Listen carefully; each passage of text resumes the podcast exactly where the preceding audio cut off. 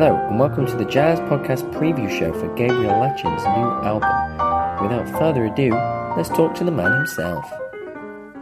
Gabriel Latchin, welcome to the Jazz Podcast. Hi, it's a pleasure to be here. Thanks for coming to talk about your new album, Introducing Gabriel Latchin Trio. So, tell us about the name. Well, I thought I would kind of follow the path set by many of my heroes with their first albums. It's quite a common thing in the jazz world to have an introducing title for the album.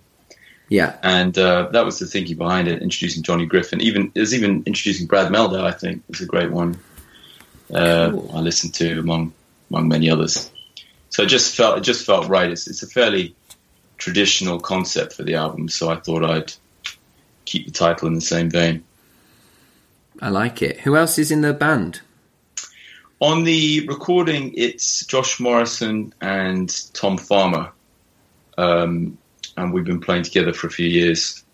The dates, the launch dates themselves, actually have Dario Deleche, the bass player. He's been in London for a few years.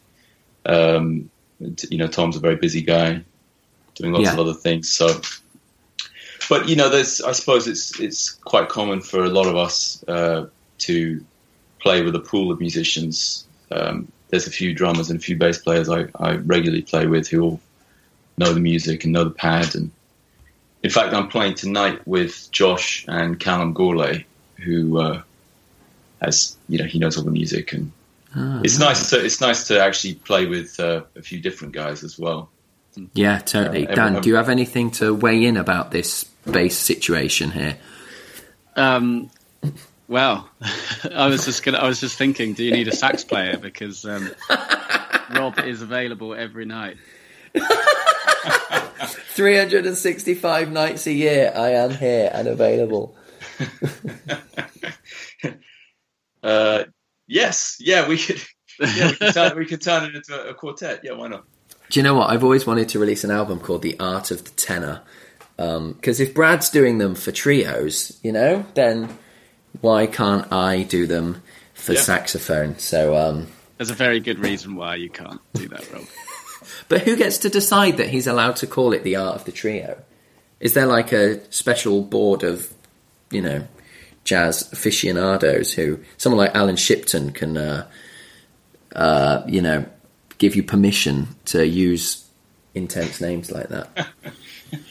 I often wonder who came up with these things, if it was him or if it was a producer in the background, Like who makes these kind of decisions.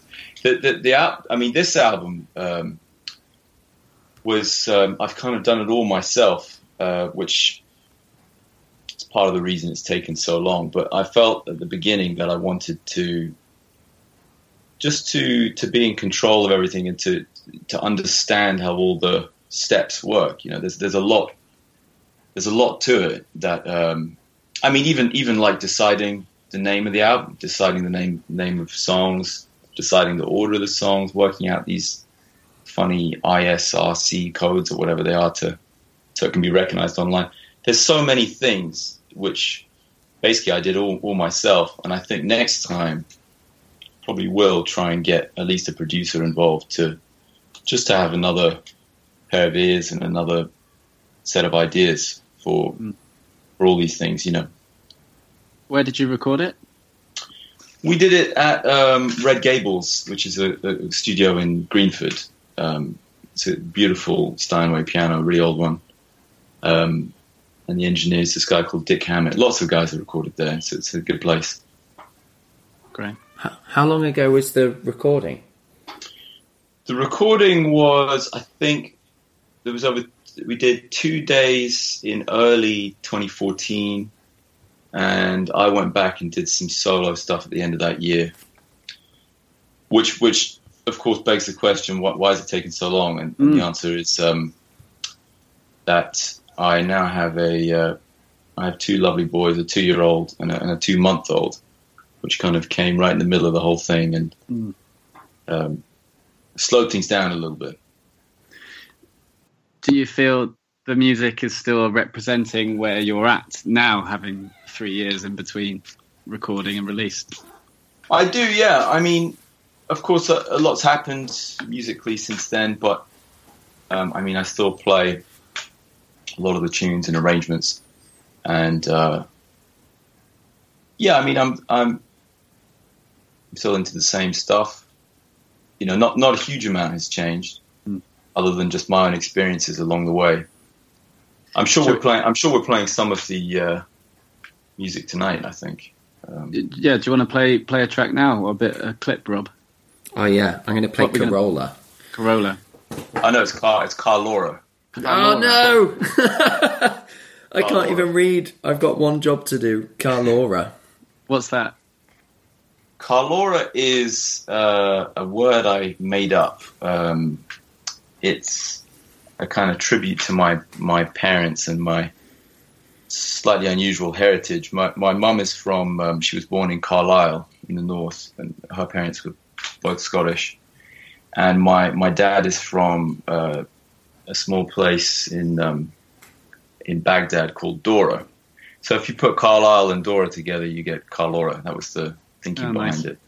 And I thought it was a nice sounding word, you know. Yeah, sounds like a real word. I'm going to decide a meaning for it.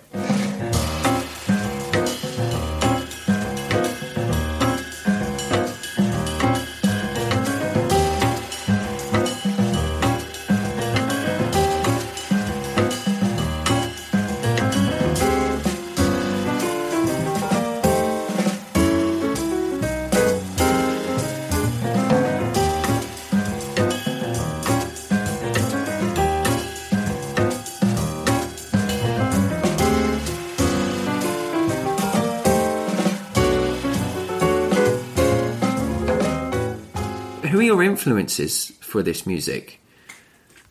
Well, all of the great piano players of the past, I suppose, from beginning with Art Tatum, I guess, Nat King Cole, Ahmad Jamal, Phineas Newborn, Oscar, obviously. I had a big Bill Evans phase, Herbie.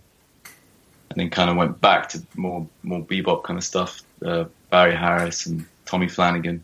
I mean, there's a lot of guys. But it's funny, when I listen to it, especially my own tunes, I can kind of trace every musical idea back to some reference point. It's not necessarily lifted, but I know where I would have got that idea from. Have you written all the tunes on the album? No, there's just 4 originals and 7 standards, which I've done arrangements of. Oh, amazing. How did you decide on that balance of originals and standards? I guess it was more like a kind of snapshot of what I was playing at the time. I mean, I didn't want to do all originals because I wanted it to be a bit more accessible to... you know, most people don't know me outside of London. So, and just they're just songs that I really like and just have played for a long time. And you know, over time these arrangements develop, especially with the guys. Like I'm pretty sure Stomping at the Savoy, I don't think there was ever a chart for it. I think we just played it so much with this kind of boogie woogie thing that Tom doubled on the bass. And then even in the studio, that one in particular was kind of loose. We were trying a few different things. And then some of the other ones were really written out, like here's an exact part for everyone to play. And yeah, it was just fun just exploring the music and seeing what could come out of it. Should we play another track? Oh, yes. Let's check out Off the Latch. Is this one of the originals? Yes. This is it's got Latch in the name, Rob. I think that was a pretty obvious one. That's the clue. Yeah, that was Farmer's idea actually. I wanted to have a kind of, I knew Latch could be in there somewhere, and I thought of a few things, and Tom came up with that. I think it's a pretty cool title. Definitely. So that's based on that tune on a slow boat to China And I think it kind of came out of just practicing it and changing the key and kind of noodling around, and the solo turns into an idea, and then the idea, you know, I quickly record it. I record a phrase on my phone and think, what can I do with that, and come back to it. And then she turned it into a song. Actually, it went through a few keys before it finally landed in D flat. Yeah, that's that one.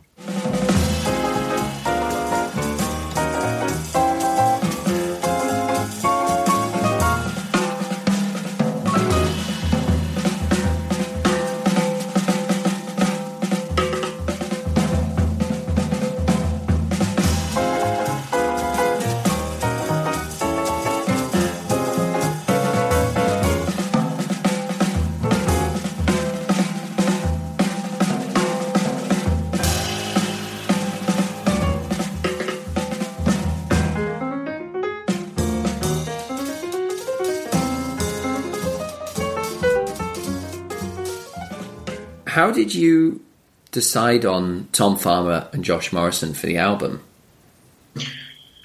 I think we've just been playing together so much. I first met Tom years ago. I think he'd finished the Guildhall and I was just starting the postgrad. And so we met through a few other musicians there. He was still around. He was still coming in and playing in some people's finals. So that was maybe almost 10 years ago, I guess, maybe 8-9 years ago. And I remember those first few plays we had in the annex, trying out some, you know, just as guys do in college, just playing tunes and stuff and getting to know each other. And then at that time, Josh was in a slightly different scene, I suppose, before he started playing more with the straight-ahead guys, I guess. Yeah. And I think I met Josh through Nat Steel, or at least that was our first kind of few sessions. We used to go around to Nat's place and just play all day, you know. And it all began quite a while ago, and then lots of gigs and jams and, you know, sessions at each other's places. Josh and Tom have played together loads. That must be a definite positive as well. I've seen them in a few bands together. Yes. Yeah, I think they were playing together before I was playing with them both. Yeah, so they've got a long history together. And it was nice to see them playing together. I saw a little clip on Facebook of them playing at the Con recently, playing Rich Turner's music. Oh, yeah, I went to that gig. Right, yeah, it sounded great. It sounded so good hearing all those. I mean, it's very different music to what I play, so to hear both of them play that style is great. It's really fun. Yeah. When's your album out? The killer question. I suppose the official kind of launch date is the 18th of September, and that's the gig at Pizza Express. Yeah. But it should be available from the beginning of September to kind of buy online through Amazon and elsewhere. Oh, nice. So we can just, well, yeah, that's easy, isn't it? You just type it in and then the album appears. Will it be on iTunes as well? It should be on iTunes and Spotify and all that stuff, yeah. And I suppose that's one good thing about having a unique name. Hopefully it'll be easy to find if you just look me up. Sweet. Another track? There, let's close it out with Train Hopping. Well, Gabriel, thanks so much for coming and telling us everything about introducing Gabriel Latchin Trio. It is out at the beginning of September with the launch gig at Pizza Express on the 18th of September. Of which there are tickets available now. Thank you for having me. Thanks for checking out the Jazz Podcast. We'll see you on Friday.